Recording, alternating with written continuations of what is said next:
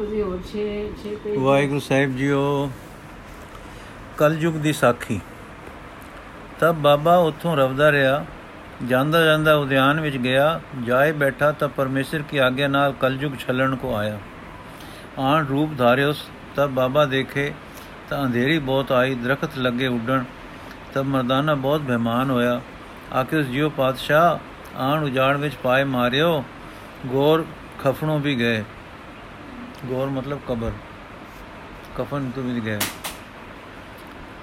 ਤਬ ਗੁਰੂ ਬਾਬੇ ਕਹਿਆ ਮਰਦਾਨਿਆ ਕੱਲ ਹੋ ਨਾਈ ਤਬ ਮਰਦਾਨੇ ਆਖਿਆ ਅੱਜ ਤੋਤੀ ਐਡਾ ਹੋਇਆ ਹਾਂ ਇਹ ਬਲਾ ਇਹ ਬਲਾ ਤਾਂ ਨਾਈ ਡਿੱਠੀ ਅੱਜ ਤੋੜੀ ਐਡਾ ਹੋਇਆ ਹਾਂ ਇਹ ਬਲਾ ਤਾਂ ਨਾ ਡਿੱਠੀ ਜੋ ਇਹ ਕੀ ਆਇਆ ਹੈ ਸਾਡੇ ਜੀੜੇ ਤਾਈਂ ਤਬ ਅਗਨ ਕਾ ਰੂਪ ਦਿਖਾਇਆ ਜੋ ਧੂਆਂ ਚੌਹਾਂ ਧਿਰਾਂ ਤੋਂ ਉਠਿਆ ਚਾਰੇ ਕੁੰਡਾਂ ਅਗਨ ਹੋਈਆਂ ਤਬ ਮਰਦਾਨਾ ਮੂੰਹ ਢੱਕ ਕੇ ਪੈ ਰਿਹਾ।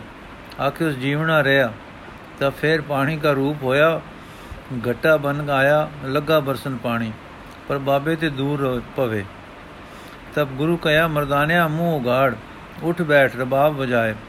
ਤਬ ਮਰਦਾਨਾ ਉਠ ਬੈਠਾ, ਰਬਾਬ ਵਜਾਇਓ, ਰਾਗ ਮਾਰੂ ਕੀਤਾ, ਬਾਬੇ ਸ਼ਬਦ ਉਚਾਰਿਆ। ਮਾਰੂ ਮਹੱਲਾ ਪੰਜਵਾਂ ਘਰ, ਦੂਜਾ ਏਕ ਓੰਕਾਰ ਸਤਿ ਪ੍ਰਸਾਦ। ਡਰ ਪੈ ਧਰਤ ਆਕਾਸ਼ ਨਖਿਤਰਾ, ਸਿਰ ਉਪਰ ਅਮਰ ਕਰਾਰਾ। ਪੌਣ ਪਾਣੀ ਬੈਸੰਤਰ ਡਰ ਪੈ ਡਰ ਪੈ ਇੰਦਰ ਵਿਚਾਰਾ। ਏਕ ਨਿਰਭਉ ਬਾਤ ਸੁਨੀ, ਸੋ ਸੁਖਿਆ, ਸੋ ਸਦਾ ਸੁਹੇਲਾ, ਜੋ ਗੁਰ ਮਿਲ ਗਾਏ ਗੁਨੀ ਰਹਾਓ ਦੇ ਧਾਰ ਅਰ ਦੇਵਾ ਡਰ ਪੈ, ਸਿਧ ਸਾਧਕ ਡਰ ਮੋਇਆ।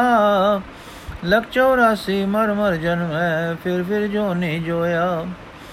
ਰਾਜ ਸਾਤਕ ਤਾਮਸ ਡਰ ਪੈ ਕੇ ਤੇ ਰੂਪ ਉਪਾਇਆ ਛਲ ਬਪਰੀਏ ਕੌਲਾ ਡਰ ਪੈ ਅਦ ਡਰ ਪੈ ਧਰਮ ਰਾਇਆ। ਸਗਲ ਸਮਗਰੀ ਡਰ ਬਿਆਪੀ ਬਿਨ ਡਰ ਕਰਨ ਹਾਰਾ। ਕਉ ਨਾਨਕ ਭਗਤਨ ਕਾ ਸੰਗੀ, ਭਗਤ ਸੋ ਹੈ ਦਰਬਾਰਾ। ਤਬ ਦੈਤ ਕਾ ਰੂਪ ਧਾਰ ਆਇਆ, ਛੋਟੀ ਅਸਮਾਨ ਨਾਲ ਕੀਤਿਓਸ। ਜਿਉਂ ਜਿਉਂ ਨੇੜੇ ਆਵੇ ਤਿਉਂ ਤਿਉਂ ਘਟਦਾ ਜਾਵੇ। ਤਬ ਮਨੁੱਖ ਦਾ ਸਰੂਪ ਕਰਕੇ ਆਇਆ। ਹੱਥ ਜੋੜ ਕਰ ਖੜਾ ਹੁਆ। ਤਬ ਆਵੇ ਪੁੱਛਿਆ, ਭਾਈ, ਤੂੰ ਕੌਣ ਹੈ? ਤਬ ਉਹਨਾਂ ਆਖਿਆ, ਜੀ, ਮੈਨੂੰ ਤਾਂ ਨਹੀਂ ਜਾਣਦਾ। ਜੀ, ਮੈਨੂੰ ਤੂੰ ਨਹੀਂ ਤੂੰ ਨਹੀਂ ਜਾਣਦਾ। ਮੈਂ ਕਲਯੁਗ ਹਾਂ ਅਤੇ ਤੇਰੇ ਮਿਲਣੇ ਨੂੰ ਆਇਆ ਹਾਂ। ਤੂੰ ਕਰਤੇ ਪੁਰਖ ਦਾ ਵਜ਼ੀਰ ਹੈ। ਤਬ ਬਾਬੇ ਨੂੰ ਨਮਸਕਾਰ ਕੀਤੀ। ਆਖਿਰ ਜੀ, ਕੁਛ ਮੈਂ ਤੇ ਲੇਵੋ। ਮੇਰੇ ਵਚਨੇਲ। ਤਬ ਗੁਰੂ ਬਾਬੇ ਪੁੱਛਿਆ, ਤੈ ਪਾਸ ਕਿਆ ਹੈ? ਜੀ ਕਿਛ ਮੈਂ ਤੇ ਲੇਵੋ। ਆਖਿਓਸ ਜੀ ਕੁਛ ਮੈਂ ਤੇ ਲੇਵੋ, ਮੇਰੇ ਵਚਨੇ ਚਲ। ਤਬ ਗੁਰੂ ਬਾਬੇ ਪੁੱਛਿਆ, ਤੈ ਪਾਸ ਕਿਆ ਹੈ? ਤਾਂ ਕਲਯੁਗ ਆਖਿਆ, ਮੇਰੇ ਪਾਸ ਸਭ ਕੁਛ ਹੈ। ਜੇ ਆਖੋ ਤਾਂ ਮੋਤੀਆਂ ਦੇ ਮੰਦਰ ਉਸਾਰੈ। ਅਤੇ ਰਤਨਾ ਕਾ ਲਾਲਾਂ ਦਾ ਦਾ ਜੜਾਓ ਕਰਾਂ। ਅਗਰ ਚੰਦਨ ਕਾ ਲੇਪ ਦੇਵਾਂ। ਤਬ ਗੁਰੂ ਬਾਬਾ ਬੋਲਿਆ, ਸ਼ਬਦ ਰਾਗ, ਸ਼੍ਰੀ ਰਾਗ ਵਿੱਚ। ਮੋਤੀ ਤ ਮੰਦਰ ਉਸਰੈ, ਰਤਨੀ ਤ ਹੋਏ ਜੜਾਓ। ਕਸਤੂਰ, ਕੁੰਗੂ, ਅਗਨ, ਚੰਦਰ ਲੀ ਪਿਆਵੇ ਚਾਓ। ਮਤ ਦੇਖ ਭੂਲਾ ਵਿਸਰੈ, ਤੇਰਾ ਚਿਤ ਨ ਆਵੇ ਨਾ ਹਰ ਬਿਨ ਜਿਉ ਜਲ ਬਲ ਜਾਓ ਮੈਂ ਆਪਣਾ ਗੁਰ ਪੁੱਛ ਦੇਖਿਆ, ਅਵਰ ਨਾਹੀ ਥਾਉ ਰਹਾ ਤਾਂ ਫਿਰ ਕਲਯੁਗ ਆਖਿਆ, ਜੋ ਜੀ ਜਵੇਰਾਂ ਦੀ ਧਰਤੀ ਕਰਾਂ, ਅਰ ਲਾਲਾਂ ਦਾ ਜੜਾਓ ਕਰਾਂ, ਇੰਦਰ ਦੀਆਂ ਮੋਹਣੀਆਂ ਲਿਆਵਾਂ। ਤਬ ਗੁਰੂ ਜੀ ਪੌੜੀ ਦੂਜੀ ਆਖੀ, ਧਰਤੀ ਤਹੀਰੇ ਲਾਲ ਜੜਤੀ ਪਲੰਗ ਲਾਲ ਜੜਾਓ, ਮੋਹਣੀ ਮੁਖਮਣੀ ਸੋਹੈ ਕਰੇ ਰੰਗ ਪਸਾਓ, ਮਤ ਦੇਖ ਭੂਲਾ ਵਿਸਰੈ ਤੇਰਾ ਚਿਤ ਨ ਆਵੇ ਨਾ ਤਬ ਕਲਯੁਗ ਕਹਿਆ ਜੋ ਜੀ, ਇਹ ਵੀ ਨਹੀਂ ਲੈਂਦਾ ਤਾਂ ਸਿੱਧ ਲੈ, ਜੋ ਰਿਧ ਆਵੇ ਅਤੇ ਗੁਪਤ ਧਰਤੀ ਵੱਲ ਚੱਲ ਔਰ ਹਜ਼ਾਰ ਕੋਹਾਂ ਜਾਏ ਪ੍ਰਗਟ ਹੋ। ਤਬ ਗੁਰੂ ਪੌੜੀ ਤੀਜੀ ਆਖੀ ਸਿੱਧ ਹੋਵਾ ਸਿੱਧ ਲਾਈ ਰਿਧ ਆਖਾਓ ਗੁਪਤ ਪ੍ਰਗਟ ਹੋਏ ਬੈਸਾ ਲੋਕ ਰਾਖੈ ਭਾਉ ਮਤ ਦੇਖ ਭੂਲਾ ਵਿਸਰੈ ਤੇਰਾ ਚਿਤ ਨ ਆਵੇ ਨਾ ਤਬ ਕਲਯੁਗ ਆਖਿਆ ਕਿਛ ਲਿਓ ਸੁਲਤਾਨ ਹੋਵੋ ਰਾਜ ਕਰੋ ਤਬ ਗੁਰੂ ਚੌਥੀ ਪੌੜੀ ਕਰ ਕਹੀ ਸੁਲਤਾਨ ਹੋਵਾ ਮੇਲ ਲਸ਼ਕਰ ਤਖਤ ਰਾਖਾਂ ਪਾਓ ਹੁਕਮ ਹਾਸਲ ਕਰੀ ਬੈਠਾ ਨਾਨਕਾ ਸਭ ਵਾਓ ਮਤ ਦੇਖ ਭੂਲਾ ਵਿਸਰੈ ਤੇਰਾ ਚਿਤ ਨ ਆਵੇ ਨਾ ਤਬ ਕਲਯੁਗ ਪਰ ਦਖਣਾ ਕੀਤੀ ਆਏ ਪੈਰੀ ਪਿਆ ਆਖਿਓ ਜੀ ਮੇਰੀ ਗਤ ਕਿਉ ਕਰ ਹੋਵੇ ਤਬ ਗੁਰੂ ਨਾਨਕ ਆਖਿਆ ਮੇਰਾ ਸਿੱਖ ਕੋਟ ਮੱਧੇ ਕੋਈ ਹੋਵੇਗਾ ਤਿਸ ਦਾ ਸਦਕ ਤਿਸ ਦਾ ਤਿਸ ਦਾ ਸਦਕਾ ਤੇਰੀ ਗਤ ਹੋਵੇਗੀ ਤਬ ਕਲਯੁਗ ਪੈਰੀ ਪਿਆ ਬਾਬੇ ਵਿਦਾ ਕੀਤਾ, ਬੋਲੋ ਵਾਹਿਗੁਰੂ। ਬਸਦੇ ਰਹੋ, ਉਜੜ ਜਾਓ। ਇਕਤ ਨਗਰ ਗੁਰੂ ਨਾਨਕ ਨੂੰ ਆਦਰ ਕਿਸੇ ਨਾ ਦਿੱਤਾ। ਵਸਦਾ ਰਹੋ, ਵਰ ਦੇ ਕੇ ਗੁਰ ਨੇ ਰਸਤਾ ਅੱਗੇ ਲਿੱਤਾ। ਫਿਰ ਇੱਕ ਨਗਰੀ ਆਦਰ ਹੋਇਆ, ਪਿਆਰ ਅਮਿਤਾ ਖਿਲਿਆ। ਉਜੜ ਜਾਣ ਇਹ ਲੋਕੀ ਇਥੋਂ ਇਹ ਵਰ ਗੁਰ ਤੋਂ ਮਿਲਿਆ। ਮਰਦਾਨ ਨੇ ਹੱਸ ਕਿਹਾ, ਗੁਰੂ ਜੀ, ਇਹ ਕੀ ਨਿਆਉ ਕਿਤੋਂ ਨੇ? ਵਰ ਵਾਲੇ ਨੂੰ ਸ਼ਰਾਪ, ਸ਼ਰਾਪਿਆ, ਫਿਰ ਕਿਉਂ ਆਪ ਦਿੜੋ ਨੇ? ਮਰਦਾਨੇ ਨੂੰ ਕਿਹਾ, ਸਤਗੁਰਾਂ, ਦੋਵੇਂ ਵਰ ਧਨ ਭਾਈ, ਪਾਪੀ ਰਹਿਣ ਸਮੇਟੇ, ਇੱਕ ਤਾਂ ਛੂਤ ਨਾ ਦੁਨੀਆ ਲਾਈ। ਭਲੇ ਜਗਰ ਦੇ ਲੋਕੀ ਦੁਨੀਆ ਵਿੱਚ ਸਾਰੀ ਦੇ ਜਾਵਣ ਜਿੱਥੇ ਜਿੱਥੇ ਜਾਣ ਪਿਆਰੇ ਛੂ ਨੇਕੀ ਦੀ ਲਾਵਣ। ਗੰਧ ਦਬੀਏ ਇੱਕੋ ਥਾਵੇਂ ਉਸ ਨੂੰ ਦਬਣ ਵਰ ਹੈ। ਗੰਧ ਬੁਰਾਈਏ, ਜਗ ਵਿੱਚ ਸਾਰੇ। ਗੰਧ ਬੁਹਾਈਏ ਜਗ ਵਿੱਚ ਸਾਰੇ। ਗੰਧ ਖਿਲੇਰਨ ਵਰ ਹੈ। ਸੂਚਨਾ, ਇਸ ਤੋਂ ਅੱਗੇ ਆਸਾ ਦੇਸ਼ ਵਿੱਚ ਆਏ ਉੱਥੇ ਸ਼ੇਖ ਫਰੀਦ ਮਿਲਿਆ। ਪੰਜਾਬ ਵਿੱਚ ਸ਼ੇਖ ਫਰੀਦ ਦਾ ਨਾਮ ਪ੍ਰਸਿੱਧ ਹੈ ਤੇ ਇਹਨਾਂ ਦੇ ਸ਼ਲੋਕ ਅੱਜ ਤੱਕ ਬਹੁਤ ਲੋਕਾਂ ਨੂੰ ਯਾਦ ਹਨ। ਸ੍ਰੀ ਗੁਰੂ ਗ੍ਰੰਥ ਸਾਹਿਬ ਜੀ ਵਿੱਚ ਇਹਨਾਂ ਦੀ ਬਾਣੀ, ਭਗਤ ਬਾਣੀ ਵਿੱਚ ਸ਼ਾਮਲ ਹੈ। ਫਰੀਦ ਜੀ 1171 ਈਸਵੀ ਦੇ ਲਗਭਗ ਸਮਝਮੇ ਤੇ 1266 ਈਸਵੀ ਤੋਂ ਪਹਿਲਾਂ ਪਹਿਲਾਂ ਗੁਜ਼ਰ ਗਏ। ਸ੍ਰੀ ਗੁਰੂ ਨਾਨਕ ਦੇਵ ਜੀ ਦਾ ਉਚਾਰ 1469 ਈਸਵੀ ਵਿੱਚ ਹੋਇਆ। ਇਸ ਕਰਕੇ ਸ੍ਰੀ ਗੁਰੂ ਜੀ ਦੇ ਦਰਸ਼ਨ ਜਿਸ ਫਰੀਦ ਨੇ ਕੀਤੇ ਹਨ, ਉਹ ਸ਼ੇਖ ਬ੍ਰਹਮ ਹੈ, ਪਹਿਲਾ ਫਰੀਦ ਨਹੀਂ। ਪਹਿਲੇ ਫਰੀਦ ਨੇ ਅਜੋਧਨ ਡੇਰਾ ਜਮਾਇਆ ਸੀ, ਜੋ ਉਹਨਾਂ ਦੇ ਚੇਲਿਆਂ ਦੇ ਦਰਿਆ ਵਿੱਚ ਵੁਜੂ ਕਰਨ ਕਰਕੇ ਪਾਕ ਪਤਨ ਪਵਿੱਤਰ ਪਤਨ ਕਹਿਲਾਉਣ ਲੱਗ ਪਿਆ। ਸਹਜੇ ਸਹਜੇ ਹਿੰਦੂ ਤੇ ਬੋਧੀ ਸਮੇਂ ਦਾ ਸਦੀਆਂ ਤੋਂ ਪੁਰਾਣਾ ਨਾਮ ਅਜੋਧਨ ਗੁੰਮ ਹੋ ਗਿਆ ਤੇ ਨਗਰੀ ਦਾ ਨਾਮ ਪਾਕ ਪਟਨ ਪੈ ਗਿਆ। ਇੱਥੇ ਫਰੀਦ ਜੀ ਬਹੁਤ ਪ੍ਰਸਿੱਧ ਫਕੀਰ ਹੋਏ ਇੱਕ ਭਾਰੀ ਗੱਦੀ ਕਾਇਮ ਕਰ ਗਏ ਕਰਕੇ ਗਏ। ਉਹਨਾਂ ਦੀ ਔਲਾਦ ਗੱਦੀ ਤੇ ਬੈਠਦੀ ਰਹੀ। ਇਹਨਾਂ ਦੀ ਕੋਈ 10ਵੀਂ ਕੁਥਾਵੇਂ ਸ਼ੇਖ ਇਬਰਾਹਿਮ ਗੱਦੀ ਤੇ ਬੈਠਾ ਇਸ ਬੰਦੇ ਦੇ ਲੱਛਣ ਉਦਾਸੀਆਂ, ਤਪ ਹਟ ਜੋਧ, ਫਾਕੇ, ਕੜਾਕੇ ਪਹਿਲੇ ਫਰੀਦ ਵਾਲੇ ਸਨ। ਲੋਕੀ ਇਸ ਨੂੰ ਫਰੀਦ ਸ਼ਾਨੀ, ਫਰੀਦ ਸਾਲਸ ਕਰਕੇ ਸੱਦਣ ਲੱਗ ਪਏ। ਆਮ ਲੋਕ ਸੇਖ ਬ੍ਰਹਮ, ਸ਼ਾਹ ਬ੍ਰਹਮ, ਸ਼ੇਖ ਬ੍ਰਹਮ ਸਾਹਿਬ ਤੇ ਬਲ ਰਾਜਾ ਆਦਿਕ ਨਾਵਾਂ ਨਾਲ ਵੀ ਯਾਦ ਕਰਦੇ ਸਨ। ਗੁਰੂ ਸਾਹਿਬ ਜੀ ਦੇ ਘੱਟ ਤੋਂ ਘੱਟ ਦੋ ਵੇਰ ਦਰਸ਼ਨ ਇਸ ਨੇ ਕੀਤੇ ਸਨ। ਇਸ ਨਾਲ ਗੋਸ਼ਟ ਹੋਈ ਹੈ, ਜਨਮ ਸਾਖੀਆਂ ਗੁਰੂ ਨਾਨਕ ਪ੍ਰਕਾਸ਼ ਦੇ ਹੋਰ ਗ੍ਰੰਥਾਂ ਵਿੱਚ ਇਸ ਦਾ ਨਾਮ ਸ਼ੇਖ ਬ੍ਰਹਮ ਦਿੱਤਾ ਹੈ। और दसिया है कि पट्टन का पीर शेख फरीद था जिसके तखत ਤੇ ਸ਼ੇਖ ਬ੍ਰਹਮ ਥਾ ਫਿਰ ਲਿਖਿਆ ਹੈ ਗੋਸ਼ਟ ਸ਼ੇਖ ਬ੍ਰਹਮ ਬਾਬੇ ਨਾਲ ਕੀਤੀ ਇਸ ਤੋਂ ਕੋਈ ਸੰਸਾ ਨਹੀਂ ਰਹਿੰਦਾ ਕਿ ਗੁਰੂ ਜੀ ਦੀ ਗੋਸ਼ਟ ਕਿਸੇ ਬ੍ਰਹਮ ਇਬਰਾਹਿਮ ਫਰੀਦ ਸਾਨੀ ਜਾਂ ਸਾਲਸ ਨਾਲ ਹੋਈ ਹੈ ਅਤੇ ਜੋ ਬਾਣੀ ਬ੍ਰਹਮ ਨੇ ਗੁਰੂ ਜੀ ਨਾਲ ਵਾਰਤਾਲਾਪ ਕਰਦਿਆਂ ਕਹੀ ਹੈ ਇਸ ਤੋਂ ਇਹ ਸਿੱਧ ਹੁੰਦਾ ਹੈ ਕਿ ਸ੍ਰੀ ਗੁਰੂ ਗ੍ਰੰਥ ਸਾਹਿਬ ਜੀ ਵਿੱਚ ਸ਼ੇਖ ਫਰੀਦ ਜੀ ਜੋ ਬਾਣੀ ਹੈ ਸੋ ਇਸੇ ਫਰੀਦ ਸਾਨੀ ਸ਼ੇਖ ਇਬਰਾਹਿਮ ਦੀ ਹੈ ਆਪ ਦੀ ਰਚਨਾ ਵਿੱਚ ਫਰੀਦ ਨਾਮ ਆਉਂਦਾ ਹੈ। ਇਹ ਸੇਖ ਨੇ ਗੱਦੀ ਤੇ ਹੋਣ ਕਰਕੇ ਉਸੇ ਤਰ੍ਹਾਂ ਵਰਤਿਆ ਹੈ, ਜਿਵੇਂ ਨਾਨਕ ਨਾਮ ਸਾਰੇ ਗੁਰੂ ਸਾਹਿਬਾਨ ਨੇ ਆਪਣੀ ਬਾਣੀ ਵਿੱਚ ਵਰਤਿਆ ਹੈ। ਦੋ ਵੇਰ ਸਤਿਗੁਰੂ ਜੀ ਦੇ ਦਰਸ਼ਨ ਸ਼ੇਖ ਨੇ ਕੀਤੇ ਹਨ। ਪਹਿਲੀ ਵਾਰ ਤਾਂ ਇਹੋ ਜਾਪਦਾ ਹੈ ਕਿ ਸ਼ੇਖ ਘਰ-ਬਾਰ ਛੱਡ ਕੇ ਕਿਸੇ ਬਨ ਵਿੱਚ ਤਪੱਸਿਆ ਕਰ ਰਿਹਾ ਹੈ। ਜਿਸ ਦੇਸ਼ ਦਾ ਇਹ ਬਨ ਹੈ, ਉਸ ਦਾ ਨਾਮ ਆਸਾ ਦੇਸ਼ ਲਿਖਿਆ ਹੈ। ਗੁਰੂ ਬਾਬਾ ਨੇ ਉਸ ਤੇ ਹਟ ਤਪ ਦੀ ਖੁਸ਼ਕੀ ਜਤਾਈ ਹੈ। ਤੇ ਨਾਮ ਦੀ ਰਸਦਾਇਕ ਜੀਵਨ ਦੀ ਕਣੀ ਬਖਸ਼ੀ ਹੈ। ਮਾਲੂਮ ਹੁੰਦਾ ਹੈ ਕਿ ਇਸ ਤੇ, ਇਸ ਦੇ ਵੱਡਾ, ਵੱਡੇ ਪਹਿਲਾ ਦੁਨੀਆ ਦੇ ਐਸ਼ਵਰਜ ਵਾਲੇ ਵੀ ਹੋਏ ਹਨ ਜਿਸ ਨੂੰ ਵਿਰਾਗ ਸੀ ਤੇ ਇਸ ਤਰ੍ਹਾਂ ਦੀ ਜ਼ਿੰਦਗੀ ਲੱਭਦਾ ਸੀ। ਜਿਸ ਤਰ੍ਹਾਂ ਕੀ, ਦੀ ਕਿ ਇਹ ਆਦ ਫਰੀਦ ਦੀ ਸੁਣਦਾ ਸੀ ਤੇ ਜਪ ਤਪ ਵਰਤ ਜੋਧ ਨਾਲ ਉਸ ਦੀ ਪ੍ਰਾਪਤੀ ਸਮਝਦਾ ਸੀ। ਇਸ ਵਾਸਤੇ ਇਹ ਘਰੋਂ ਕਈ ਵੇਰ ਬਾਹਰ ਜਾ ਕੇ ਦੂਰ ਦੂਰ ਬਨਾਂ ਵਿੱਚ ਕਠਨ ਤਪ ਕਰਿਆ ਕਰਦਾ ਸੀ। ਗੁਰੂ ਜੀ ਜੋ ਜਲੰਧਿਆਂ ਨੂੰ ਰੱਖਣ ਜਗਤ ਨੂੰ ਤਾਰਨ ਆਏ ਸਨ। ਉਹ ਹੱਠਾਂ ਤਪਾਂ ਵਿੱਚ ਰੱਬ ਦੀ ਖੋਜ ਕਰ ਰਹੇ ਸੋਖ ਤੇ ਤਤਖਿਆ ਵਾਲੇ ਬੰਦਿਆਂ ਨੂੰ ਜਿਉਂਦੀ ਕਣੀ ਬਖਸ਼ ਕੇ ਸੁਭਾਗ ਕਰਨ ਆਪ ਜਾਇਆ ਕਰਦੇ ਸਨ ਅਤੇ ਜਿੱਥੇ ਤੇ ਜਿਸ ਤਰ੍ਹਾਂ ਕੋਈ ਲੱਗਾ ਸੀ, ਉੱਥੋਂ ਹੀ ਉਸ ਦੀ ਭੁੱਲ ਦੀ ਗੁੰਡੀ ਖੋਲ ਕੇ ਉਸ ਨੂੰ ਸਾਈਂ ਦਾ ਮਿਲਾਵੜਾ ਕਰਾ ਦਿੰਦੇ ਸੀ। ਉਹਨਾਂ ਦਾ ਮੁਖ ਉਦਮ ਇਹ ਰਹਿੰਦਾ ਸੀ ਕਿ ਕਿਵੇਂ ਰੂਹਾਂ ਆਪਣੇ ਰੱਬ ਦੇ ਪ੍ਰੇਮ ਵਿੱਚ ਜਿਉ ਉੱਠਣ ਜਿਉ ਜਿਉ ਪੈਣ ਤੇ ਜਿਉ ਜਿਉ ਵਸਣ। ਸੋ ਗੁਰੂ ਜੀ ਫਰੀਦ ਨੂੰ ਪਹਿਲੀ ਵੇਰ ਬਨ ਵਿੱਚ ਮਿਲੇ ਤੇ ਭੁੱਲ ਕੱਢ ਕੇ ਰਸਤੇ ਪਾ ਗਏ ਹਨ।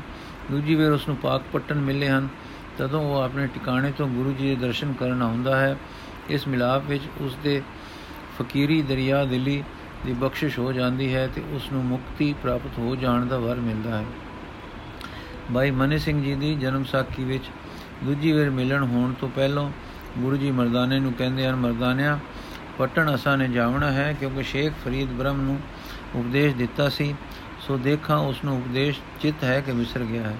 ਇਸ ਤੋਂ ਵੀ ਜਾਪਦਾ ਹੈ ਕਿ ਪਹਿਲੀ ਮੁਲਾਕਾਤ ਜੋ ਆਸ਼ਾ ਦੇਸ਼ ਵਿੱਚ ਹੋਈ ਹੈ, ਉਸੇ ਸ਼ੇਖ ਬ੍ਰਹਮ ਨਾਲ ਹੋਈ ਹੈ। ਜੋ ਗੱਲਬਾਤ ਆਸ਼ਾ ਦੇਸ਼ ਵਿੱਚ ਫਰੀਦ ਨਾਲ ਹੁੰਦੀ ਹੈ, ਉਸ ਵਿੱਚ ਫਰੀਦ ਠੇਠ ਪੰਜਾਬੀ ਬੋਲਦਾ ਹੈ। ਉਹਨਾਂ ਵਾਕਾਂ ਵਿੱਚੋਂ ਜੋ ਸ੍ਰੀ ਗੁਰੂ ਗ੍ਰੰਥ ਸਾਹਿਬ ਜੀ ਵਿੱਚ ਆਏ ਹਨ, ਜੈਸਾ ਕਿ ਬੇੜਾ ਬੰਦ ਨਾ ਸਕਿਓ, ਉਹ ਸ਼ੇਖ ਫਰੀਦ ਦੀ ਬਾਣੀ ਵਿੱਚ ਦਰਜ ਹਨ। ਇਸ ਗੱਲ ਤੋਂ ਵੀ ਸਾਬਤ ਹੋਇਆ ਕਿ ਆਸਾ ਦੇਸ਼ ਦੇ ਪਟਨ ਵਾਲੇ ਫਰੀਦ ਦੋਏ ਇੱਕੋ ਸਨ। ਗੋਸ਼ਟ ਸ਼ੇਖ ਬ੍ਰਹਮ ਪਹਿਲੀ। ਜਬ ਲਗ ਦਰਸ ਨ ਪਰਸੈ ਪ੍ਰੀਤਮ, ਤਬ ਲਗ ਭੂਖ ਪਿਆਸੀ। ਦਰਸ਼ਨ ਦੇ ਕਥੀ ਮਨ ਮਾਨਿਆ, ਜਲ ਰਸ ਕਮਲ ਵਿਗਾਸੀ। ਵੇਲਾ ਤਾਂ ਸਵੇਰ ਦਾ ਹੀ ਸੀ, ਪਰ ਧੁੱਪ ਚੜ ਆਈ ਸੀ। ਇੱਕ ਬੰਦ ਦੇ ਲਾਗੇ ਇੱਕ ਪਿੰਡ ਸੀ, ਇਸ ਪਿੰਡੋਂ ਬਾਰ-ਬਾਰ ਬਨ ਸੀ। ਸਨ ਕੋਲ ਇੱਕ ਖੂਹ ਸੀ। ਇੱਕ ਮੁਟਿਆਰ ਇਸ ਖੂਹ ਤੇ ਖੜੀ ਪਾਣੀ ਖਿੱਚ ਰਹੀ ਸੀ। ਡੋਲ ਭਰਦੀ ਸੀ ਤੇ ਡੋਲ ਦਿੰਦੀ ਸੀ। ਫਿਰ ਭਰਦੀ ਸੀ ਤੇ ਡੋਲ ਦਿੰਦੀ ਸੀ। ਇੰਨੇ ਚਿਰ ਨੂੰ ਇੱਕ ਜੋਧੀ ਫਕੀਰ ਜੋ ਤਪਾ ਹੱਠਾਂ ਤੇ ਵਿਆਹਤਾ ਨਾਲ ਲਿੱਸੇ ਹੋਏ ਸਨ ਹੋਏ, ਪਰ ਅੱਖਾਂ ਲਾਲ ਵਾਲੇ ਸੇ ਆ ਨਿਕਲੇ। ਚਾਹੋ ਲਿੱਸੇ ਸੇ ਪਰ ਸ਼ਕਲ ਸੂਰਤ ਜਬੇ ਵਾਲੀ ਸੀ। ਖੂਹ ਦੇ ਲਾਗੇ ਆ ਗਏ ਤੇ ਕਹਿਣ ਲੱਗੇ, ਕਾਕੋ, ਗੁੱਟ ਪਾਣੀ ਪਿਲਾ ਦੇ। ਮੁਟਿਆਰ ਨੇ ਡੋਲ ਵਗਾਇਆ ਸੀ। ਕਹਿਣ ਲੱਗੀ, ਸਾਈਂ, ਬਹਿ ਜਾਓ, ਪਿਲਾਉਂਦੀ ਹਾਂ। ਉਹ ਕਾਕੀ ਨੇ ਪਾਣੀ ਦਾ ਡੋਲ ਭਰ ਕੇ ਫਿਰ ਡੋਲ ਦਿੱਤਾ ਤੇ ਅੱਗੇ ਵਾਂਗ ਹੀ ਭਰਦੀ ਡੋਲਦੀ ਰਹੀ। ਕੁਛੇ ਰੁਡੀਕ ਕੇ, ਸਾਈਂ, ਲੋਕ ਨੇ ਫੇਰ ਕਿਹਾ, ਪਰ ਕੁਝ ਤਮਕ ਜਿਹੀ ਨਾਲ, ਕਾਕੀ, ਪਾਣੀ ਪਿਲਾਉਣੀ ਹੈ ਕਿ ਨਾ? ਕਾਕੀ, ਪਿਲਾਉਂਦੀ ਆ ਫਕੀਰ। ਫਕੀਰਾ, ਬਹਿ ਜਾ। ਇੱਥੇ ਕੋਈ ਚਿੜੀਆਂ ਨਹੀਂ ਹਨ ਕਿ ਮਰ ਜਾ। ਕਹਿਣ ਦੇਣ ਨਾਲ ਮਰੋ ਸਨ। ਫਕੀਰ ਬਹਿ ਗਿਆ। ਬਹਿ ਤਾਂ ਗਿਆ, ਗੁੱਸਾ ਵੀ ਘਟਿਆ, ਪਰ ਹੈਰਾਨੀ ਚੰਬੜ ਗਈ ਕਿ ਮੈਂ ਤਾਂ ਚਿੜੀਆਂ ਦਾ ਕੋਤਕ ਨਿਰੰਜਨ ਬਨ ਵਿੱਚ ਕਰ ਬੈਠਾ ਇਸ ਨੂੰ ਕੌਣ ਦੱਸ ਗਿਆ ਹੈ? ਹੋਵੇ ਨਾ ਤਾਂ ਉਹ ਕੁੜੀ ਕੋਈ ਕਣੀ ਵਾਲੀ ਹੈ, ਸ਼ੈ ਹੈ। ਬਹਿ ਜਾਓ ਤੇ ਅੰਤਰਾ ਲਓ। ਅਸਲ ਗੱਲ ਇਹ ਸੀ ਕਿ ਇਸ ਫਕੀਰ ਨੂੰ ਅੱਜ ਸਵੇਰੇ ਗਹਿਬਰ ਬਨ ਵਿੱਚ ਤਪ ਕਰਦਿਆਂ ਜਦ ਤੜਕਾ ਆਇਆ ਤੇ ਚਿੜੀ ਚੋਕੀ, ਚਾਨਣ ਪਸਰਿਆ ਤੇ ਕੁਦਰਤ ਆਪਣੇ ਠੰਡੇ ਸੂਆਂ ਵਿੱਚ ਫੱਬ ਕੇ ਦਿਸੀ ਤਾਂ ਕੋਈ ਵਿਸਮਾਦੀ ਅਸਰ ਨਾ ਹੋਇਆ। ਤਪਾਂ ਵਿੱਚ ਦੱਬੇ ਰਹਿਣ ਕਰਕੇ ਚਿੜੀਆਂ ਦੇ ਬੋਲ ਕੋੜੇ ਲੱਗੇ ਤੇ ਜਿਸ ਮਨ ਦੀ ਚੁੱਪ ਜਿਹੀ ਹਾਲਤ ਵਿੱਚ ਇਹ ਸਮਾਧੀ ਮੰਦਾ ਸੀ, ਉਸ ਵਿੱਚ ਚਿੜੀਆਂ ਦੇ ਬੋਲ ਇਸ ਨੂੰ ਵਿਗਨਕਾਰੀ ਲੱਗੇ ਤੇ ਗੁੱਸੇ ਵਿੱਚ ਬੋਲਿਆ, ਸ਼ਾਲਾ, ਮਰ ਮਰ ਵੰਜੋ ਜਾਂ ਚਿੜੀਆਂ ਫੜਕ ਡਿੱਗੀਆਂ ਤਾਂ ਫਕੀਰ ਨੂੰ ਖਿਆਲ ਆਇਆ ਕਿ ਮੈਂ ਕਿਉਂ ਇਹਨਾਂ નિર્ਦੋਸ਼ੀਆਂ ਨੂੰ ਬਦਸ਼ਿਸ਼ ਦਿੱਤੀ। ਪਰ ਫਿਰ ਖਿਆਲ ਆਇਆ ਕਿ ਇੱਕ ਤਾਂ ਪਤਾ ਲੱਗਾ ਕਿ ਮੇਰੇ ਤੇ ਅੱਲਾ ਮਿਹਰਬਾਨ ਹੋਇਆ ਹੈ, ਜੋ ਮੇਰੇ ਕਲਾਮ ਵਿੱਚ ਤਸਵੀਰ ਤੇ ਤਾਕਤ ਆਈ ਹੈ। ਬਲਾ ਪਰਤਾਵਾ ਲਓ ਸੋ ਉਸਨੇ ਫਿਰ ਆਖਿਆ ਸ਼ਾਲਾ ਜੀ ਵੰਜੋ ਉਹ ਝਟ ਉੱਡ ਪਈਆਂ ਇਸ ਖੁਸ਼ੀ ਨੇ ਉਸ ਨੂੰ ਹੁਣ ਚਾਹ ਨਾ ਕਰਨ ਦਿੱਤਾ ਉੱਠ ਕੇ ਆਪਣੀ ਕੁਟਿਆ ਬੰਨੇ ਟੁਰ ਪਿਆ ਸੂਰਜ ਉੱਚਾ ਹੋ ਆਇਆ ਸੀ ਤੇ ਤਰੇ ਲੱਗ ਰਹੀ ਸੀ ਜਦੋਂ ਕਿ ਖੂਹ ਤੇ ਪੁੱਜਾ ਸੀ ਹੁਣ ਜਦ ਕਾਕੀ ਬਹੁਤ ਪਾਣੀ ਰੋੜ ਚੁੱਕੀ ਤਾਂ ਉਸਨੇ ਡੋਲ ਭਰਿਆ ਤੇ ਆਖਿਆ ਆ ਸਾਈਂ ਲੋਕਾ ਪਾਣੀ ਪੀ ਲੈ ਫਕੀਰ ਅੱਗੇ ਆਇਆ ਤਰੇ ਲੱਗ ਰਹੀ ਸੀ ਬੁੱਕ ਕੱਢ ਕੇ ਪਾਣੀ ਪੀ ਲਿਓ ਤੇ ਅੱਲਾ ਮਦੁੱਲਾ ਅੱਲਾ ਮਦੁਲਿਲਾ। ਕਹਿ ਕੇ ਬਹਿ ਗਿਆ। ਫਿਰ ਬੀਬੀ ਨੂੰ ਕਹਿਣ ਲੱਗਾ, ਕਾਕੋ, ਤੂੰ ਮੈਨੂੰ ਦੱਸ ਕਿ ਚਿੜੀਆਂ ਵਾਲੀ ਗੱਲ ਦਾ ਤੈਨੂੰ ਕਿਉਂ ਪਤਾ ਲੱਗ ਗਿਆ ਹੈ? ਤੇ ਇਹ ਪਾਣੀ ਤੂੰ ਕਿਉਂ ਰੋੜਿਆ ਅਜਾਈ ਤੇ ਮੈਨੂੰ ਪਿੱਛੋਂ ਪਿਲਾਇਆ? ਕਾਕੀ, ਸਾਈਂ ਲੋਕ ਜੀ, ਇਹ ਗੱਲਾਂ ਜਾਣ ਲੈਣੀਆਂ ਕੋਈ ਔਖੀ ਗੱਲ ਨਹੀਂ ਹਨ। ਪਰਮੇਸ਼ਰ ਦਾ ਪਾਉਣਾ ਔਖਾ ਹੈ। ਅਜ਼ਮਤ, ਅਜ਼ਮਤੀ ਕਰਾਮਾਤਾਂ ਤਾਂ ਐਵੇਂ ਆ ਜਾਂਦੀਆਂ ਹਨ। ਕਿ ਤੂੰ ਇਹ ਅਜ਼ਮਤ ਕਿੱਥੋਂ ਪਾਈ ਹੈ? ਕਾਕੀ, ਮੈਂ ਕੋਈ ਜੁਹਲ ਥੋੜੇ ਕੀਤੇ ਹਨ। ਮੈਂ ਤਾਂ ਆਪਣੇ ਪਤੀ ਨੂੰ ਪੂਜਿਆ ਹੈ। ਪਤੀ ਬਰਤਾ ਹਾਂ ਤੇ ਮੇਰਾ ਮਨ ਪਤੀ ਪ੍ਰੇਮ ਵਿੱਚ ਜੁੜਿਆ ਰਹਿੰਦਾ ਹੈ। ਇਹੋ ਜਿਹੀਆਂ ਗੱਲਾਂ ਆਪੇ ਦੱਸਣ ਭਲੀਣ ਲੱਗੀਆਂ, ਲੱਗ ਪੈਂਦੀਆਂ ਹਨ। ਇਹੋ ਜਿਹੀਆਂ ਗੱਲਾਂ ਆਪੇ ਦਿਸਣ ਭਲੀਣ ਲੱਗ ਪੈਂਦੀਆਂ ਹਨ। ਪਾਣੀ ਇਸ ਕਰਕੇ ਨਹੀਂ ਪਿਲਾਇਆ ਜੀ, ਛੇਤੀ ਤੈਨੂੰ ਕਿ ਸਾਈਂ ਲੋਕਾਂ ਇੱਥੋਂ 12 ਕੁਆਂ ਤੇ ਮੇਰੀ ਭੈਣ ਦਾ ਪਿੰਡ ਹੈ। ਉਹ ਇੱਕ ਮਹਾਂਪੁਰਖ ਦੇ ਦਰਸ਼ਨਾਂ ਨੂੰ ਗਈ ਹੈ। ਉਸ ਦੇ ਗੁਆਂਢ ਅੱਗ ਲੱਗੀ ਹੋਈ ਹੈ ਤੇ ਮੇਰੀ ਭੈਣ ਦੇ ਘਰ ਨੂੰ ਲੱਗਿਆ ਚਾਹੁੰਦੀ ਸੀ ਕਿ ਸਵੇਰ ਸਾਰ ਆਪਣੇ ਪਤੀ ਦੇ ਧਿਆਨ ਵਿੱਚ ਬੈਠਿਆ ਮੈਂ ਲੱਖ ਲਿਆ। ਸੋ ਡੋਲ ਲੈ ਕੇ ਖੂਹ ਤੇ ਵੱਜੀ, ਆ ਗਈ। ਪਾਣੀ ਜੋ ਡੋਲਦੀ ਰਹੀਆਂ, ਅੱਗ ਬੁਝਾਉਂਦੀ ਰਹੀਆਂ। ਤੁਸਾਂ ਦੀ ਤ੍ਰਿਖਾ ਨਿਵਾਰਨ ਨਾਲੋਂ ਉਹ ਕੰਮ ਬਹੁਤ ਤਾਂਗਦਾ ਸੀ। ਇਸ ਕਰਕੇ ਪਹਿਲਾਂ ਅੱਗ ਬੁਝਾਈ ਹੈ। ਭੈਣ ਦਾ ਘਰ ਬਚਿਆ ਹੈ ਤੇ ਸਾਰਾ ਨਗਰ ਬਚ ਗਿਆ ਹੈ। ਜੇ ਅੱਗ ਫੈਲ ਜਾਂਦੀ ਤਾਂ ਖਬਰੇ ਕਿੰਨਾ ਕੋ ਨੁਕਸਾਨ ਹੁੰਦਾ। ਫਕੀਰ ਇਹ ਸੁਣ ਕੇ ਹੋਰ ਹੈਰਾਨ ਹੋਇਆ ਕਿ ਇਸ ਨੂੰ ਨਾ ਕੇਵਲ ਦਿਸ ਪੈਂਦਾ ਹੈ, ਸਗੋਂ ਸ਼ਕਤੀ ਵੀ ਹੋ ਆਈ ਹੈ। ਫਿਰ ਆਖਣ ਲੱਗਾ, ਕਾਕੋ, ਸੱਚ ਦੱਸ, ਤੂੰ ਕਿੱਥੋਂ ਪਾਈ ਹੈ? ਕਾਕੋ ਬੋਲੀ, ਸਾਈਂ ਦੇ ਬੰਦੇ ਪਾਈ ਕਿੱਥੋਂ? ਆਪੇ ਆਈ ਹੈ। ਫਕੀਰ, ਕੀ ਤੈਨੂੰ ਖੁਦਾ ਦਾ ਸ਼ੌਕ ਨਹੀਂ? ਕਾਕੋ ਬੋਲੀ, ਮੈਂ ਪਤੀ ਨੂੰ ਆਪਣਾ ਪ੍ਰੀਤਮ ਜਾਣਿਆ ਤੇ ਉਸ ਵਿੱਚ ਮਨ ਜੋੜਿਆ ਹੈ। ਇਸ, ਇਹ ਜੋ ਤੁਸੀਂ ਪਾਈ ਕਹਿੰਦੇ ਹੋ, ਇਹ ਤਾਂ ਤਮਾਸ਼ੇ ਹਨ। ਇਹਨਾਂ ਨੂੰ ਪਾਈ ਨਹੀਂ ਸਮਝੀਦਾ। ਪਾਇਆ ਤਾਂ ਮੈਂ ਆਪਣਾ ਪਤੀ ਪਰਮੇਸ਼ਰ ਹੈ ਤੇ ਮੇਰੇ ਪਤੀ ਨੇ ਪਾਇਆ ਹੈ ਆਪਣਾ ਪਰਮੇਸ਼ਰ, ਮਹਾਂਪੁਰਖ ਦੇ ਸੰਗ ਨਾਲ, ਜਿਸ ਦੇ ਦਰਸ਼ਨ ਨੂੰ ਭੈਣ ਗਈ ਹੈ। ਕੀ ਬੋਲਿਆ, ਤੈਨੂੰ ਤਲਬ ਸਾਈਂ ਦੇ ਦੀਦਾਰ ਦੀ ਨਹੀਂ? ਕਾਕੀ ਬੋਲੀ, ਮੈਨੂੰ ਤਲਬ ਮੇਰੇ ਪਤੀ ਦੀ ਹੈ। ਮੇਰੇ ਪਤੀ ਨੂੰ ਮੇਰੇ ਸਭ ਫਿਕਰਾਨੇ ਹਨ। ਉਹ ਮੈਨੂੰ ਸਾਈਂ ਦੇ ਦਰ ਨਾਲ ਲੈ ਜਾਏਗਾ। ਜਿਵੇਂ ਇੱਥੇ ਸਾਰੇ ਮੇਰੇ ਖਸਮਾਨੇ ਕਰਦਾ ਹੈ, ਉਹ ਖਸਮਾਨਾ ਵੀ ਉਹ ਆਪੇ ਕਰੇਗਾ। ਇਸ ਜੀ ਦਿਨ ਵੱਲ ਦਿਨ ਢਲ ਰਿਹਾ ਸੀ। ਇੱਕ ਅਯਾਲੀ ਭੇਡਾਂ ਚਾਰਦੇ ਨੂੰ ਉਤਰੇ ਲੱਗੀ। ਇਹ ਵੀ ਉੱਪਰਲੇ ਖੂਹ ਤੇ ਪਾਣੀ ਪੀਣ ਆਇਆ। ਜਦ ਮਣ ਉੱਤੇ ਚੜਿਆ ਤਾਂ ਕੀ ਵੇਖੇ ਕਿ ਚੌਕਟੇ ਵਿਚਾਲੇ ਇੱਕ ਹੋਰ ਲੱਕੜ ਪਈ ਹੈ ਉਸ ਨਾਲ ਸੰਗਲ ਬੱਧਾ ਹੈ। ਅੱਗੇ ਹੋ ਕੇ ਸਿਰ ਨਿਵਾ ਕੇ ਤੱਕੇ ਉਸ ਤੱਕੀ ਵੇਖੇ ਕਿ ਪੈਰਾਂ ਨਾਲ ਸੰਗਲ ਬਨ ਕੇ ਉਹ ਸੰਗਲ ਉਸ ਲੱਕੜ ਨੂੰ ਪਾ ਕੇ ਇੱਕ ਆਦਮੀ ਖੂਹ ਵਿੱਚ ਲਟਕ ਰਿਹਾ ਹੈ। ਪਹਿਲਾਂ ਡਰਿਆ ਕਿ ਮਤੇ ਕੋਈ ਖੁਨਾਮੀਆਂ ਹੋਵੇ ਜਿਸ ਨੂੰ ਕਿ ਹਾਕਮ ਨੇ ਡੰਡ ਦੇ ਕੇ ਪੁੱਠਾ ਫਾਇ ਦੇ ਦਿੱਤਾ ਹੈ, ਪਰ ਫਿਰ ਵਿੱਚੋਂ ਆਵਾਜ਼ ਆਵੇ ਤਾਂ ਪੁੱਛਿਓ, ਸੇ ਬੰਦੇ ਸਾਈਂ ਦੇ, ਤੂੰ ਕੌਣ ਹੈ? ਤਾਂ ਆਵਾਜ਼ ਆਈ ਦਰਦਮੰਦਾਂ ਨੂੰ ਨਾ ਪੁੱਛ, ਪਾਣੀ ਪੀ ਤੇ ਜਾ। ਉਸ ਆਖਿਆ, ਭਾਈ, ਕਿਉਂ ਇਦਾਂ ਤਸੀਹਾ ਪਾ ਰਿਹਾ ਹੈ? ਤਾਂ ਆਵਾਜ਼ ਆਈ, ਭਾਈ, ਖੁਦਾਏ ਦੇ ਮਿਲਨੇ ਖਾਤਰ। ਗੱਡਰੀਆ ਬੋਲਿਆ, ਇੰਜ ਖੁਦਾਏ ਮਿਲਦਾ ਹੈ ਕੀ ਬੋਲਿਆ, ਹੋਰ ਭੇਡਾਂ ਚਾਰਿਆ ਮਿਲਦਾ ਹੈ? ਭੇਡ ਚਰਵਾਏ ਨੂੰ ਦਿਲ ਟੱਡ ਲੱਠੀ। ਉੱਠ ਭੱਜਾ ਇੱਕਸ ਹੋਰ ਖੂਹ ਤੇ ਪੁੱਜਾ। ਛੇਤੀ ਛੇਤੀ ਗਾਹ ਖੁਬਲ ਇਕੱਠਾ ਕਰਕੇ ਰੱਸਾ ਵਟਿਓ ਤੇ ਖੂਹ ਦੇ ਇੱਕ ਲੱਕੜ ਪਾ ਕੇ, ਇੱਕ ਰੱਸਾ ਬਨ ਕੇ ਉਸ ਨਾਲ ਤੇ ਆਪਣੇ ਪੈਰਾਂ ਨਾਲ ਬਨ ਕੇ ਬਾਰਾਂ ਨਾਲ ਵਿੱਚ ਲਟਕ ਗਿਆ ਤੇ ਲੱਗਾ ਆਪਣੇ ਭੋਲੇ ਤੇ ਸੱਚੇ ਬਿਨ ਵੰਗ ਵਿੰਗ ਦਿਲ ਨਾਲ ਉਡੀਕ ਕਰਨ ਕਿ ਹੁਣ ਖੁਦਾਵੰਦ ਆਉਂਦਾ ਹੈ ਤੇ ਹੁਣ ਆਉਂਦਾ ਹੈ। ਚਾਰ ਘੜੀ ਮਗਰੋਂ ਆ ਪਹੁੰਚੇ ਰੱਬ ਦੇ ਪਿਆਰੇ ਮਹਾਂਪੁਰਖ ਖੂਹ ਤੇ ਚੜ ਗਏ, ਝਾਤ ਮਾਰੀ ਤੇ ਬੋਲੇ, ਬੰਦੇ ਸਾਈਂ ਦੇ, ਕਿਸ ਫੇੜੇ ਕਾਰਨ ਦੁੱਖ ਸਹਿ ਰਿਹਾ ਹੈ? ਬੋਲਿਆ, ਫੇੜਿਆ ਕਿਸੇ ਕਾ ਨਹੀਂ, ਕਿਸੇ ਕਾ ਕਿਉਂ ਨਹੀਂ? ਖੁਦਾ ਦੇ ਦੀਦਾਰ ਕਾਰਨ ਲਟਕ ਪਿਆ ਹਾਂ। ਸਾਈਂ ਲੋਕ ਦੱਸਦਾ ਹੈ ਭੇਡਾਂ ਚਾਰਨ ਵਾਲੇ ਨੂੰ ਭੇਡਾਂ ਚਾਰਿਆ ਨਹੀਂ ਮਿਲਦਾ, ਪਰ ਇੰਜ ਮਿਲਦਾ ਹੈ। ਇਹਨਾਂ ਨੂੰ ਪਾਣੀ ਦੇ ਲੋੜਕੂ ਦੋ ਚਾਰ ਬੰਦੇ ਹੋਰ ਉੱਥੇ ਆ ਗਏ ਸਨ। ਆਪਨੇ ਆਖਿਆ, ਇਸ ਨੂੰ ਕਦੇ ਕੱਢੋ ਭਾਈ। ਜਾਂ ਕੱਢਿਆ ਤਾਂ ਅੱਖਾਂ ਲਾਲ, ਮੱਥਾ ਲਾਲ, ਚਿਹਰਾ ਸੁਹਾ, ਸ਼ਾਹ ਕਾਲਾ ਤੇ ਨੀਮ ਬੌਰੀ ਜਿਹੀ ਹਾਲਤ ਲੱਗੇ। ਆਪਨੇ ਆਖਿਆ, ਕੀਤੀ ਇਸ ਦੀਆਂ ਪਿੰਨੀਆਂ ਸੁਤੋ ਕੁਝ ਚਿਰ ਇਸ ਇਉਂ ਕਰਕੇ ਨਾਲ ਚਿਹਰਾ ਮੂਰਾ ਠੀਕ ਹੋ ਗਿਆ, ਤਾਂ ਤੱਕੇ ਉਸ ਨੈਣ ਭਰ ਕੇ ਚਿਹਰੇ ਤੇ ਅਜਲ ਜਲਾਲ ਵੇਖ ਕੇ ਪੈਰਾਂ ਤੇ ਡੈ ਪਿਆ। ਮੇਰੇ ਅੱਲਾ ਮੇਰੇ ਅੱਲਾ, ਤੂੰ ਆ ਗਿਆ ਹੈ। ਹੈ, ਤੂੰ ਕਿਹੜਾ ਬੀਬਾ ਰਾਣਾ ਹੈ? ਆ, ਮੈਂ ਸਦਕੇ ਆਇਆ ਨੂੰ। ਇਹ ਉਹ ਇਉਂ ਪਿਆਰ ਕੇ ਦੇ ਵਾ ਕਹੀ ਜਾਏ ਤੇ ਰੱਬ ਦਾ ਪਿਆਰਾ ਸਿਰ ਤੇ ਮੇਰਾ ਦਾ ਹੱਥ ਫੇਰੀ ਜਾਏ। ਜਦ ਉਸ ਦਾ ਤਨ ਮਨ ਪਿਆਰ ਦੇ ਹੱਥ ਫਿਰਦਿਆਂ ਸੀਤਲ ਹੋ ਗਿਆ, ਤਾਂ ਆਪਣੇ ਸਿਰ ਚ ਆਇਆ ਤੇ ਫਿਰ ਪਿਆਰ ਦੇ ਕੇ ਕਿਹਾ, ਬੰਦੇ ਖੁਦਾ ਦੇ ਖੁਦਾ ਤੇਰੇ ਦਿਲ ਵਿੱਚ ਆਇਆ ਹੈ, ਜਿਸ ਵਿੱਚ ਭਾਵ ਭਗਤੀ ਤੇ ਉਸ ਦੇ ਦੀਦਾਰ ਦਾ ਪਿਆਰ ਆਇਆ ਹੈ। ਪਹਿਲਾ ਕਦਮ ਖੁਦਾ ਦਾ, ਖੁਦਾ ਦੀ ਸਿੱਖ ਹੈ। ਫਿਰ ਦੇ ਖੁਦਾ ਦਾ ਫਸਲ, ਫਜ਼ਲ ਸਾਨੂੰ ਪਾਣੀ ਦੀ ਤਰੇ ਲਾ ਕੇ ਇਸ ਖੂਹ ਤੇ ਲੈ ਆਇਆ ਜੋ ਤੇਰਾ ਰੱਸਾ ਕੱਚਾ ਸੀ ਤੇ ਟੁੱਟਣੇ ਵਾਲਾ ਸੀ। ਉਸ ਦੇ ਟੁੱਟਣੇ ਤੋਂ ਪਹਿਲੇ ਤੇਰੀ ਪ੍ਰੀਤ ਦੀ ਸਚਾਈ ਨੂੰ ਫਲ ਲੱਗਾ ਕਿ ਸਾਨੂੰ ਲੈ ਆਇਆ ਤੇ ਤੂੰ ਖੂਹ ਵਿੱਚ ਡਿੱਗ ਕੇ ਡੂਬ ਮਰਨੋਂ ਬਚ ਗਿਆ।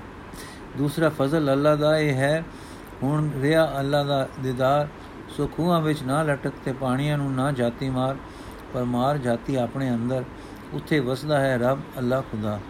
ਪਰ ਉਸ ਦਾ ਰੂਪ ਨਹੀਂ ਹੋ ਰੰਗ ਨਹੀਂ ਹੋ ਸ਼ਕਲ ਨਹੀਂ ਹੋ ਉਹ ਹੈ ਹੀ ਨਿਰਾ ਨੂਰ, ਸੋ ਆਪਣੇ ਅੰਦਰ ਉਸ ਨੂੰ ਵਾਜਾ ਮਾਰਿਆ ਕਰ, ਯਾਦ ਕਰਿਆ ਕਰ ਉਸ ਦਾ ਨੂਰ ਨੈਣਾ ਨਾਲ ਨਹੀਂ ਦਿਸਦਾ ਉਸ ਦਾ ਰੂਪ ਹੈ ਪਿਆਰ ਤੇ ਸਵਾਦ, ਜਦੋਂ ਪਿਆਰ ਨਾਲ ਯਾਦ ਕਰਿਆ ਕਰੇਗਾ ਤੇ ਸਵਾਦ ਆ ਜਾਇਆ ਕਰੇਗਾ, ਤਾਂ ਸਮਝੀ ਅੱਲਾ ਪਿਆ ਦਿਦਾਰੇ ਦਿੰਦਾ ਹੈ।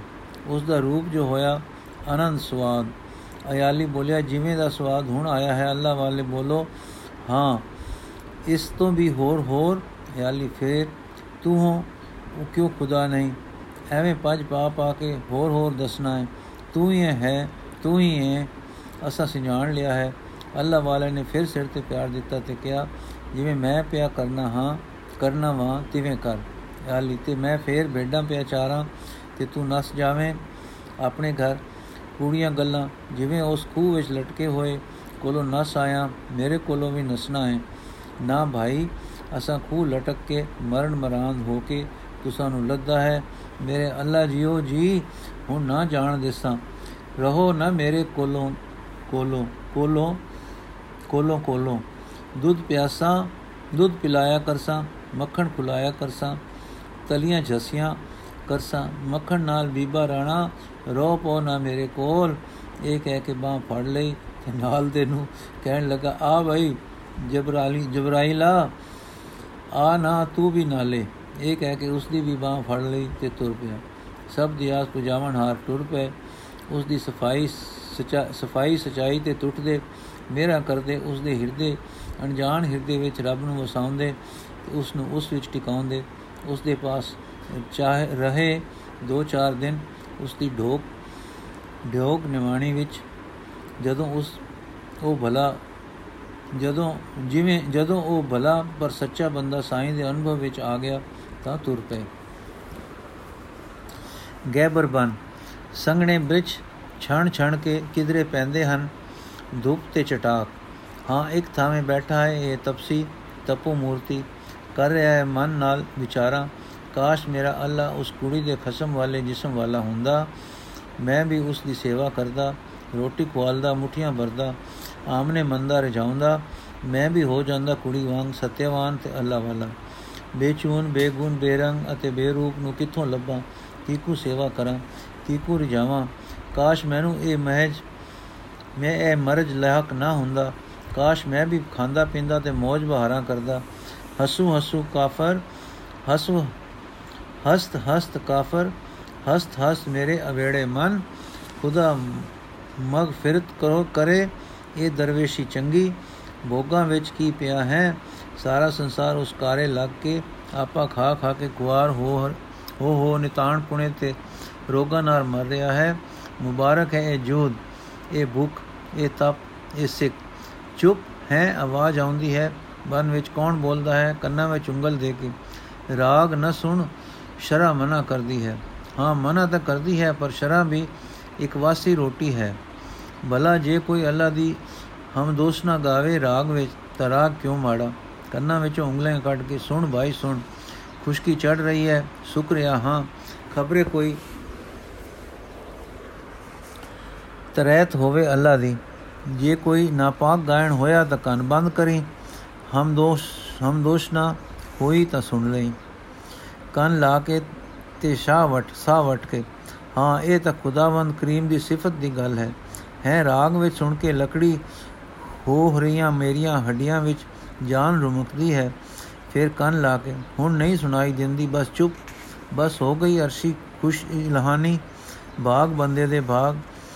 ਹੁਣ ਫੇਰ ਤਫਸੀ ਨੇ ਗਲ ਵਿੱਚ ਪਾਈ ਕਾਠ ਦੀ ਰੋਟੀ ਨੂੰ ਚੱਕ ਮਾਰਿਆ ਤੇ ਦੋ ਚਾਰ ਕਦਮ ਚੱਲ ਕੇ ਬਹਿ ਗਿਆ। ਅੱਲਾਹੂ। ਜੰਗਲ ਵਿੱਚੋਂ ਪੈਰਾਂ ਤੇ ਤੁਰਨ ਦੀ ਸਰਸਰਾਟ ਹੋਈ। ਤਰਬਕ ਕੇ ਦਿਨ ਵੇਲੇ ਨਹੀਂ ਬਈ ਨਿਕਲਦੇ, ਇਹ ਬੰਦਿਆਂ ਦੀ ਪੈਖੜ ਹੈ ਤੱਕ ਕਿ ਉਹ ਆ ਰਹੇ ਹਨ। ਕੌਣ ਹਨ ਤੱਕ ਕਿ ਨੀਜ ਨਾਲ ਦਰਵੇਸ਼ ਜਾਪਦੇ ਹਨ। ਚਲੋ ਚੰਗਾ ਹੋਇਆ, ਅੱਲਾ ਵਾਲੇ ਆਏ। ਅੱਲਾ ਦੀਆਂ ਗੱਲਾਂ ਹੀ ਸਹੀ ਕੁਝ ਸੁਣਾਂਗੇ। ਨਹੀਂ ਨਹੀਂ, ਇਹ ਖਬਰੇ ਹਿੰਦੂ ਹਨ। ਬੁੱਤਾਂ ਦੀਆਂ ਗੱਲਾਂ ਕਰਨਗੇ। ਹਿੰਦੂ ਮਾੜੇ ਹਨ, ਕਾਫਰ ਹਨ। ਪਰ ਅੱਲਾ ਨੇ ਕਿਉਂ ਬਣਾਏ? ਕੋਈ ਭੇਤ ਹੈ? ਉਸ ਜੋ ਬਣਾਏ, ਫਿਰ ਮੈਂ ਕਿਉਂ ਕਹਾ ਨਾ ਹੂੰ? ਨਹੀਂ ਚਾਹੀਏ ਤਾਂ ਨਾ ਬਣਾਉਂਦਾ। ਬਸ ਕਰ ਫਕੀਰ, ਫਰੀਦਾ, ਘਰ ਛੱਡ, ਬਾਹਰ ਛੱਡ ਤਬ ਸਾਧ, ਸੁੱਕੇ ਪਿੰਜਰ ਵੀ। ਫਿਰ ਨਫ਼ਰਤ ਵੈਰ। ਅੱਲਾ ਤਾਂ ਨਫ਼ਰਤ ਨਹੀਂ, ਵੈਰ ਨਹੀਂ। ਤੂੰ ਕਿਉਂ? ਪੁਰਾਣੇ ਵੈਰ ਪੁਰਾਣੇ ਵੈਰ, ਹਿੰਦੂ ਗਰੀਬਾਂ ਨਾਲ ਕਾਦੇ ਹਜ਼ਰਤ ਨਾਲ ਕੇ ਅਲੀ ਨਾਲ ਕੇ ਖਲੀਫਿਆਂ ਨਾਲ ਹਿੰਦੂ ਤਾਂ ਨਹੀਂ ਲੜੇ, ਉਹ ਤਾਂ ਉਸ ਪਾਸੇ ਦੇ ਯਹੂਦੀ, ਨਸਾਰਾ, ਈਸਾਈ ਜਾਂ ਹੋਰ ਕਿਸੇ ਕੌਮਾਂ ਦੇ ਬੰਦੇ ਹੋਣਗੇ। ਪਹਿਲੋ ਤਾਂ ਅਰਬ ਦੇ ਬੁੱਧ ਪ੍ਰਸਤ ਹਜ਼ਰਤ ਦੇ ਆਪਣੇ ਭਾਈ ਬੰਦ ਸਨ, ਵੈਰ ਉਹਨਾਂ ਕਮਾਏ। ਹਿੰਦੂ ਉੱਥੇ ਕਿੱਥੇ ਸਨ? ਸਾਡੇ ਸਰਦੀ, ਸਾਡੇ ਸ਼ਰਈ ਕਾਜੀ ਵੀ ਅਜਬ ਹਨ। ਹਿੰਦੂ ਵਿਚਾਰਨ ਨਾਲ ਨਫ਼ਰਤ ਕਿਉਂ? ਇਹਨਾਂ ਤਾਂ ਜਦੋਂ ਕੁਝ ਨਾ ਸੋ ਵਿਗਾੜਿਆ, ਸੋ ਮਨਾ ਨਾ ਕਰ ਨਫ਼ਰਤ ਕਿਸੇ ਨਾਲ। ਨਫ਼ਰਤ ਕੀਤਿਆਂ ਨਫ਼ਰਤ ਆਪਣੇ ਅੰਦਰ ਵਸਦੀ ਹੈ, ਨਫ਼ਰਤ ਖਸਲਤ ਸ਼ੈਤਾਨੀ ਹੈ, ਸੋ ਨਫ਼ਰਤ ਕਰਨ ਨਾਲ ਸ਼ੈਤਾਨ ਅੰਦਰ ਆ ਵੜਦਾ, ਵਸਦਾ ਹੈ। ਫਿਰ ਜਿੱਥੇ ਨਫ਼ਰਤ, ਉੱਥੇ ਖੁਦਾ ਕਿੱਥੇ? ਖਬਰੇ ਤਦੇ ਗਾਲ ਥਾਂ ਨਹੀਂ ਪੈਂਦੀ। ਨਾ ਕਰ ਨਫ਼ਰਤ ਆਉਣ ਦੇ ਕੋਈ ਸਹੀ ਫਕੀਰ ਤਾਂ ਹੈ ਹੈ? ਠੰਡ ਵੀ ਪਈ ਪੈਂਦੀ ਹੈ। ਇਹਨਾਂ ਨੂੰ ਉਹ ਦੋਵੇਂ ਵੀ ਪੁੱਜ ਗਏ। ਫਕੀਰ ਉਠਿਆ, ਦੋ ਕਦਮ ਅੱਗੇ ਹੋਇਆ ਤੇ ਬੋਲਿਆ, ਅੱਲਾ ਅੱਲਾ ਦਰਵੇਸ਼, ਹੋ ਦਰਵੇਸ਼ ਤਦ ਉਹ ਮੋਹਣੀ ਮੂਰਤ ਜੀ ਬੋਲੇ ਅਲੇ ਫਰੀਦ ਜੂਦੀ ਆਓ ਫਰੀਦ ਜੂਦੀ ਅਲੇ ਅਲੇ ਫਕੀਰ ਨੇ ਹੱਥ ਵਧਾਇਆ ਤੇ ਦੋਵੇਂ ਦਸਤ ਪੰਜਾ ਲੈ ਕੇ ਬੈਠ ਗਏ ਫਰੀਦ ਹਿੰਦੂ ਕੇ ਮੁਸਲਮਾਨ ਗੁਰੂ ਜੀ ਅਲੇ ਅਲੇ ਦੇ ਅਲੇ ਦੇ ਅਲੇ ਤੇ ਅਲੇ ਦੇ ਫਰੀਦ ਮੁਬਾਰਕ ਗ੍ਰਸਤੀ ਕੇ ਤਿਆਗੀ ਗੁਰੂ ਜੀ ਦੋਵੇਂ ਨਾ ਤੇ ਦੋਵੇਂ ਫਰੀਦ ਦੋਵੇਂ ਭਾਈ ਸਾਈਂ ਲੋਕਾਂ ਕਮ ਕੇ ਦੋ ਬੇੜੀ ਪੈਰ ਨਾ ਧਰ ਜਾਂ ਰੱਬ ਲਬ ਜਾਂ ਦੁਨੀਆ ਦੀ ਵਡਿਤ ਗੁਰੂ ਨਾਨਕ ਦੇਵ ਜੀ, ਭਾਈ, ਇਹ ਦੁਬੇੜੀ ਹੈ। ਦੁਬੇੜੇ ਵਿੱਚ ਹੀ ਪੈਰ ਚੰਗਾ ਹੈ। ਕੋਈ ਤਾਂ ਪਾਰ ਲੱਗ, ਲਗਸੀ। ਗ੍ਰਸਤੀ ਦੀ ਬੇੜੀ ਵੀ ਲੱਦੇ, ਅਤੀਤ ਦੀ ਵੀ ਲੱਦੇ। ਖਬਰੇ ਕਿਹੜੀ ਪੁਗਣੀ ਹੈ? ਫਰੀਦ ਉਹ ਕਿੰਨ ਗੁਰੂ ਜੀ, ਬੇੜੀਆਂ ਤਾਂ ਦਾ ਦ੍ਰਿਸ਼ਟਾਂਤ ਠੀਕ ਨਹੀਂ। ਨਾ ਪਾਣੀ ਹੈ, ਨਾ ਬੇੜੀ ਹੈ, ਨਾ ਕੋਈ ਡੁੱਬਦੀ ਹੈ, ਨਾ ਪਾਰ ਕੋਈ ਲੱਗਦੀ ਹੈ। ਵਖਰ ਤਾਂ ਹੈ ਸੱਚ। ਤੇ ਧਨ ਵੀ ਹੈ ਜੋ ਸੰਚਨਾ ਹੈ ਸੱਚ। ਉਹ ਸਾਰੇ ਵਿਆਪਕ ਹੈ ਤੇ ਸੁੱਤੇ ਸੁਭਾਵ ਸਾਰੇ ਥਾਈ ਹੈ। ਸੋ ਸੱਚ ਨੂੰ ਪਿਆਰ ਕਰੋ, ਚਾਹੇ ਹਿੰਦੂ ਬੇੜੀ ਹੈ, ਚਾਹੇ ਮੁਸਲਮਾਨ ਬੇੜੀ ਹੈ। ਫਰੀਦ ਮਾਇਆ ਨਾਲ ਤਾਂ ਛੂਣਾ ਵੀ ਬੁਰਾ ਹੀ ਬੁਰਾ ਹੈ। ਜੋ ਇਸ ਨਾਲੇ ਨਾਲ ਰਚੇ ਸੋ ਗਏ। ਇਹ ਝੂਠੀ ਹੈ। ਇਸ ਨਾਲ ਜਮਾਏ ਖੇਤ ਉਜੜ ਜਾਂਦੇ ਹਨ। ਇਹ ਪ੍ਰਤੱਖ ਹੈ। ਗੁਰੂ ਜੀ ਭਾਈ ਸਾਈਂ ਲੋਕ, ਮਾਇਆ ਨਾਲ ਸੰਬੰਧ ਤਾਂ ਮੂਲ ਹੋਇਆ ਜਗਤ ਦਾ। ਇਸੇ ਵਿੱਚ ਤਾਂ ਸੱਚ ਦਾ ਖੇਤ ਲਾਈਦਾ ਹੈ। ਜੋ ਰਾਖਾ ਸੁਚੇਤ ਹੋਵੇ ਤਾਂ ਖੇਤ ਬੋਲ ਬਣ ਜਾਂਦਾ ਹੈ। ਉਸਤਦਾ ਨਹੀਂ, ਉਜੜਦਾ ਨਹੀਂ। ਹਟ ਤਪੀ ਫਰੀਦ ਕੰਬਿਆ ਤੇ ਸਾਈਂ ਵੱਲੇ ਖਿਆਲ ਕਰਕੇ ਬੋਲਿਆ, ਫਰੀਦਾ, ਤਨ ਹਰਿਆ, ਮਨ ਫਟਿਆ। ਬਾਗਤ ਕਹੀ ਰਹੀ ਨ ਕਾਏ। ਉਠੀ ਪੀਰ ਰਬਿਆਰ ਤਬੀਬ ਸਥਿਓ। ਕਾਰੀ दारू ਲਾਏ। ਗੁਰੂ ਜੀ ਸਾਈਂ ਦੇ ਡੁੰਡਾਓ ਜਿਓ। ਜਵਾਨੀ ਵਿੱਚ ਸਾਈਂ ਵੱਲ ਲੱਗੇ, ਪਰ ਸੱਜਣ ਪਰਖ ਕੇ ਕਰ। ਤਦ ਗੁਰੂ ਜੀ ਆਪਣਾ ਰਚਿਆ ਇੱਕ ਸ਼ਲੋਕ ਬੋਲੇ, ਸੁਣ ਮੁੰਦੇ ਹਰਨ ਆਖੀਏ, ਗੂੜਾ ਵੈਣ ਅਪਾਰ। ਪਹਿਲਾ ਵਸ ਜਾਣ ਕੇ ਤਾਂ ਕੀਚੇ ਵਪਾਰ। ਦੇਹੀ ਦਿਚੈ ਦੁਰਜਨਾ ਮਿਤਰਾ ਕੂ ਜੈਕਾਰ ਜੇ ਦੇਹੀ ਸਭ ਜਣ ਮਿਲਣ, ਲੋ ਮੁੰਦੇ ਵਿਚਾਰ। ਤਨ ਮਨ ਦੀ ਜੈ ਸਜਣਾ, ਐਸਾ ਸੰਸਾਰ।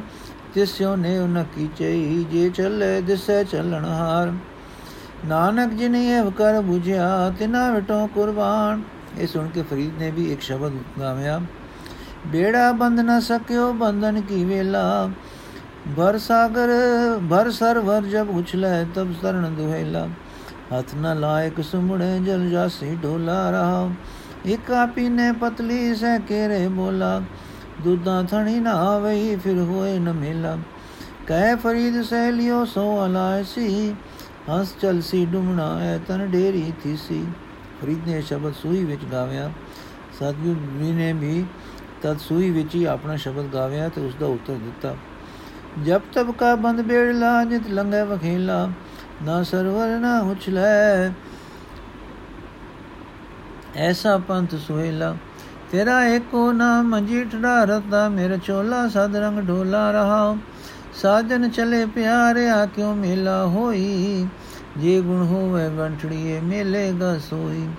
ਮਿਲਿਆ ਹੋਏ ਨ ਵਿਛੜੇ ਜੇ ਮਿਲਿਆ ਹੋਈ। ਆਵਾ ਗੁਣ ਨਿਵਾਰਿਆ ਹੈ ਸਾਚਾ ਸੋਈ। ਹਉਮੈ ਮਾਰ ਨਿਵਾਰਿਆ ਸੀਤਾ ਹੈ ਚੋਲਾ। ਗੁਰਬਚਨੀ ਫਲ ਪਾਇਆ ਸਹਿ ਕੇ ਅੰਮ੍ਰਿਤ ਬੋਲਾ।